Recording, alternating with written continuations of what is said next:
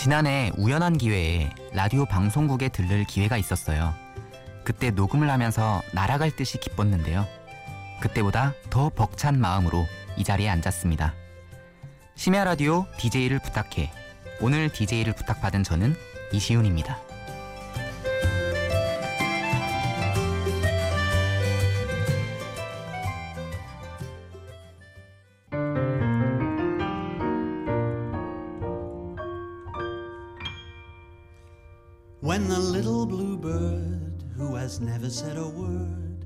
Starts to sing spring, spring.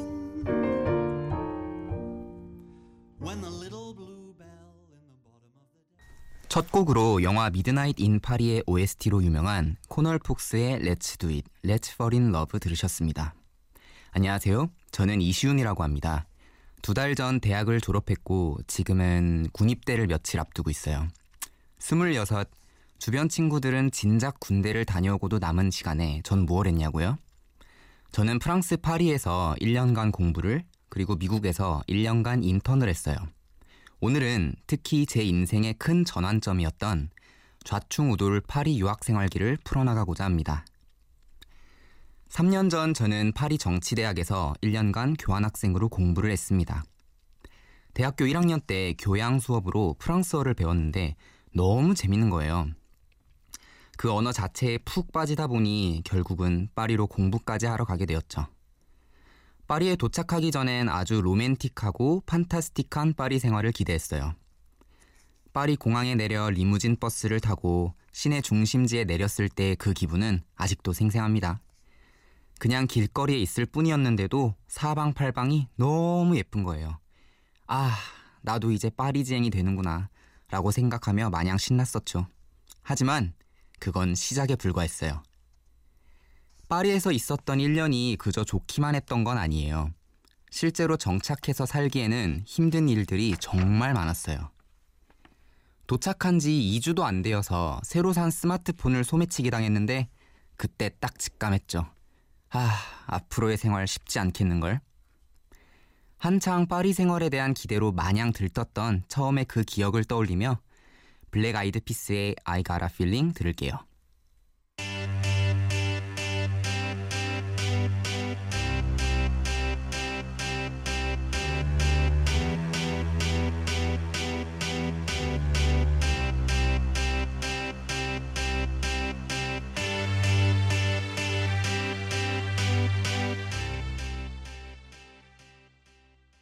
블랙 아이드 피스 a Feeling 들었습니다. 그렇게 첫 시작부터 뭔가 불안했던 파리에서의 생활이 시작됐어요. 프랑스는 일 처리가 느리기로 유명한데요.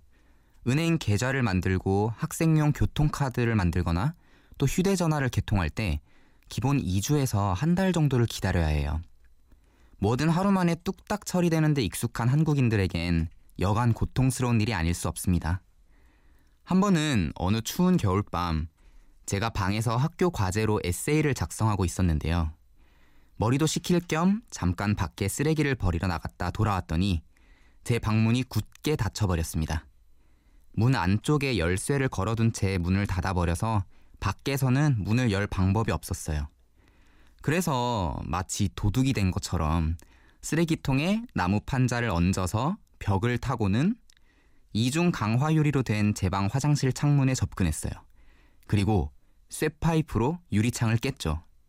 그때의 시각은 새벽 2시 반. 앞집, 옆집, 윗집 이웃들이 깨서는 다들 무슨 일이냐고 묻고 민폐도 그런 민폐가 없었어요. 다음날 아침 깨진 창문을 수리하는 곳을 찾아 연락을 했고 방문 약속을 잡았어요. 그런데 약속한 날이 되었는데도 하루 종일 기다렸는데도 연락도 없이 나타나지를 않더라고요. 참다 참다 못해 다시 전화를 걸었더니 준비가 덜 돼서 그렇다며 저녁에 오겠다는 겁니다. 미안한 기색도 없이요. 하지만 그날 저녁에도 나타나지 않았죠. 역시나 준비가 덜 되었다는 이유로. 비슷한 전화 통화를 몇 차례나 반복하고서는 며칠 후에 누가 오기는 왔는데 아니 손에 새 유리도 없이 달랑 자 하나만 들고 왔더라고요. 그리고 그날은 그냥 창문 사이즈만 재고 돌아갔습니다. 창문 하나 수리하는데 결국 몇 주가 걸렸어요. 살다 보니 이런 서비스에도 적응이 되긴 하더라고요. 하지만 한국에서 늘 당연하게 여겼던 친절과 서비스 정신이 꼭 당연한 것만은 아니라는 걸 생각하는 계기도 됐습니다. 이 즈음에서 신나는 곡으로 분위기를 전환해 볼까요? 체리필터의 유쾌한 마녀, 그리고 미카의 엘무디 듣고 오겠습니다.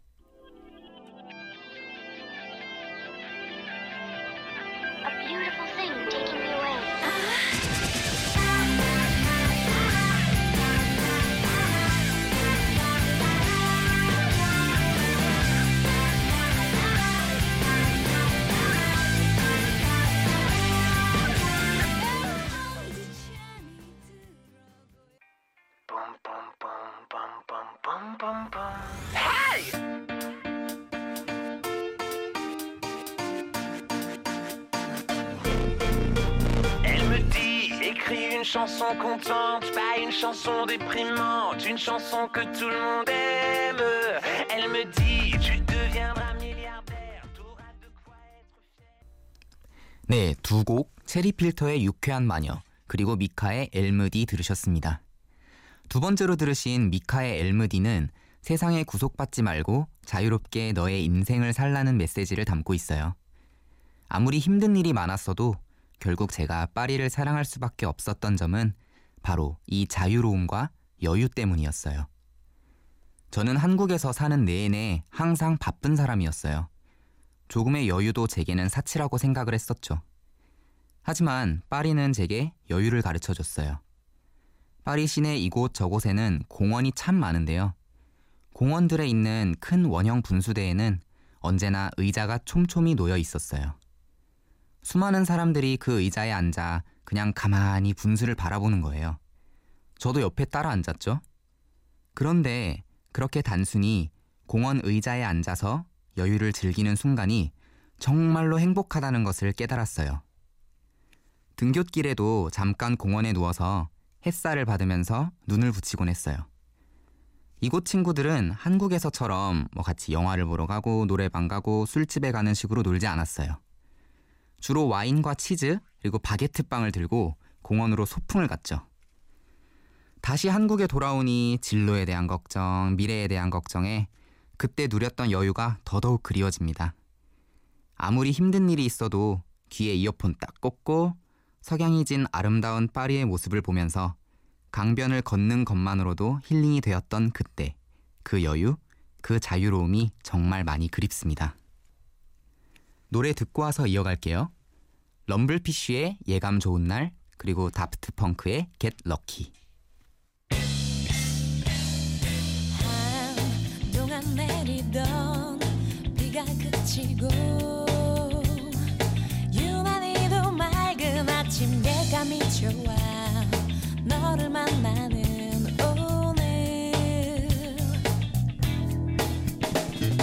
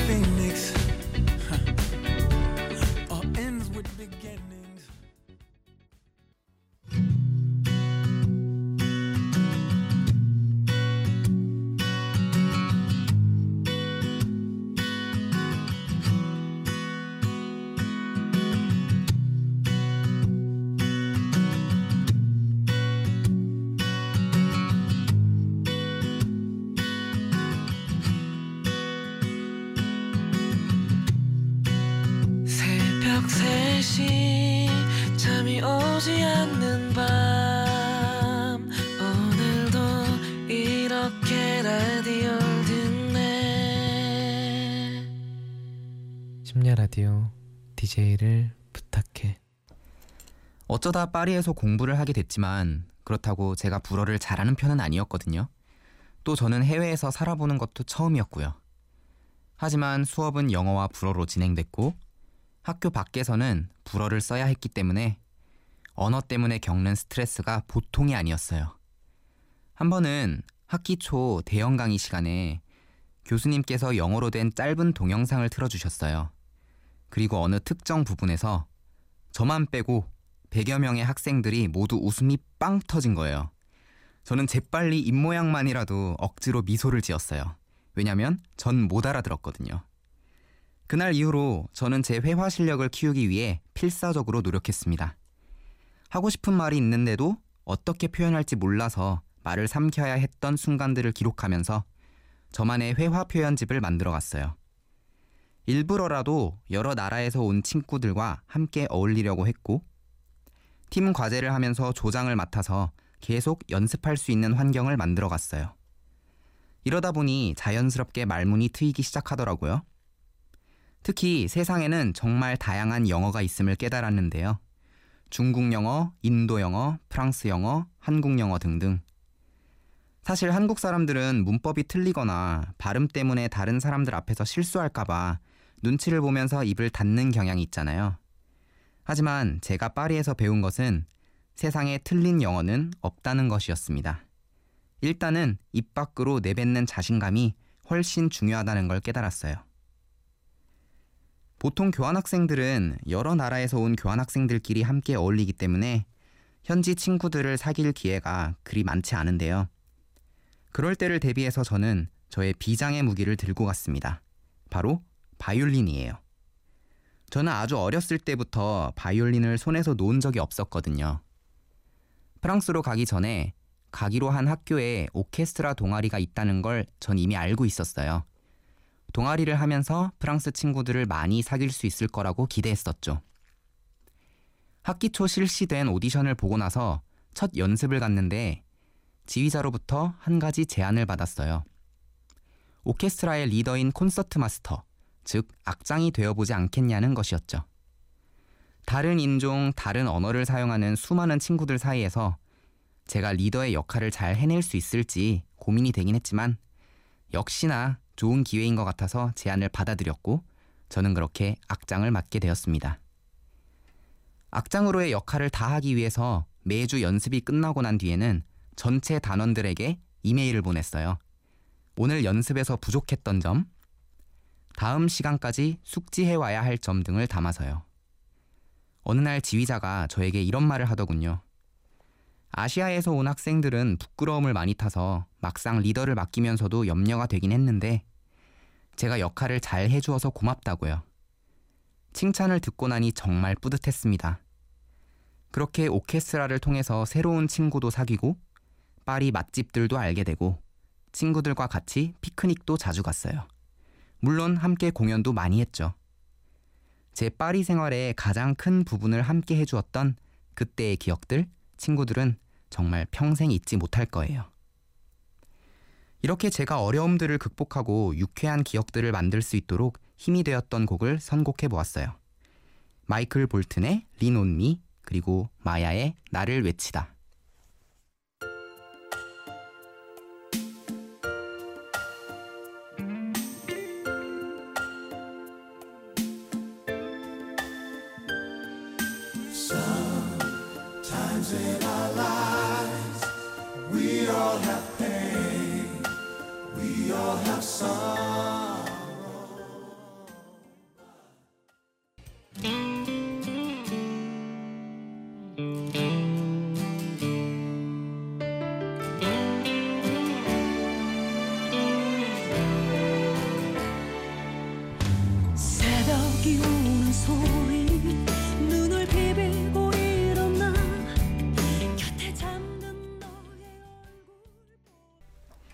네, 마이클 볼튼의 리논미 그리고 마야의 나를 외치다 들으셨습니다.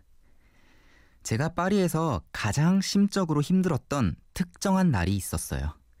바로 파리에 도착한 지 일주일째 된 날이에요.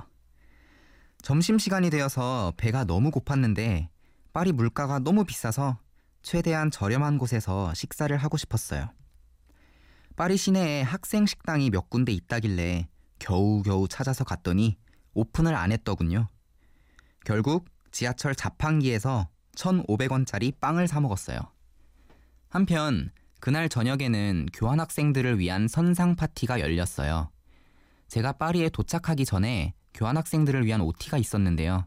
저는 그 OT에 참가하지 않아서 친구가 아무도 없었어요. 차마 그 선상 파티에 친구도 없이 혼자 들어갈 수는 없어서 교환학생들의 학교 생활을 도와주기 위해 미리 배정된 현지 프랑스인 친구에게 파티에 같이 가달라고 했어요. 저는 진작 선상 파티장 앞에서 서성이면서 그 친구를 기다렸는데 한 시간이고 두 시간이고 친구가 나타나지 않더라고요. 결국 그 친구는 일이 생겨서 오지 못했어요. 저는 이미 서로 친한 상태로 막 335 어울려서 놀고 있는 그 학생들의 모습을 뒤로 한 채 발걸음을 돌렸죠. 엄청난 외로움과 소외감을 느낀 때였어요. 배가 고파서 서럽게 터벅터벅 찾아갔는데 생각보다 세트 메뉴가 너무 비싼 거예요, 또. 고민 고민 끝에 결국 주문을 해서는 먹고 있는데 웬 집시 꼬마 아이가 제게 와서는 국어를 하더라고요. 아니, 이런 어린 꼬마 아이가 그렇게 힘겹게 사는 모습을 보고 거기다 저의 배고픔, 외로움, 답답함이 한꺼번에 밀려오면서 서럽게 펑펑 울면서 햄버거를 먹었어요. 눈물 젖은 햄버거. 그대로 집에 들어가기는 너무 억울해서 밤 늦게 홀로 멍 때리고는 에펠탑까지 부은 눈으로 걸어갔던 기억이 나네요. 그때 찍었던 셀카를 보면 눈시울이 붉어져 있어요. 저는 보통 웬만한 일에는 좌절하지 않는 긍정맨인데 그날은 아직도 기억에 생생하게 남을 정도로 괜시리 큰 좌절감과 우울감을 느꼈던 참 이상한 날이었어요. 노래 두 곡 듣고 가겠습니다. 레이디 가가의 Gypsy 그리고 마들렌 페루의 La Vie en Rose 즉 장밋빛 인생입니다.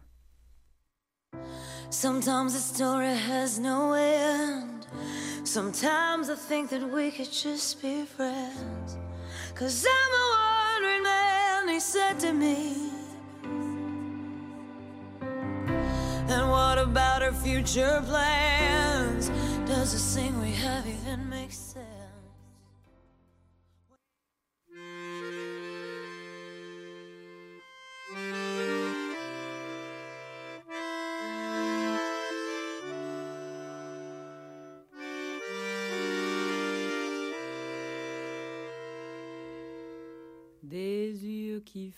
Baisser les miens, un rire qui se perd sur sa bouche.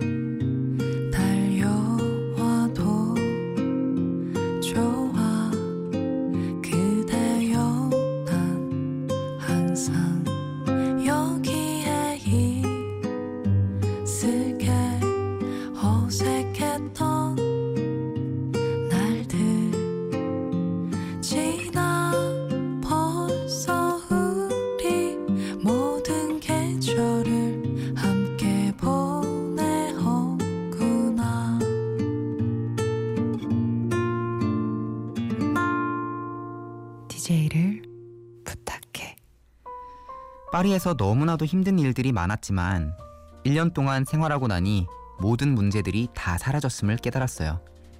파리에서의 생활을 통해 저는 사람들에게 먼저 마음의 문을 열고 도전을 두려워하지 않고 두려움과 마주하는 법을 배웠습니다.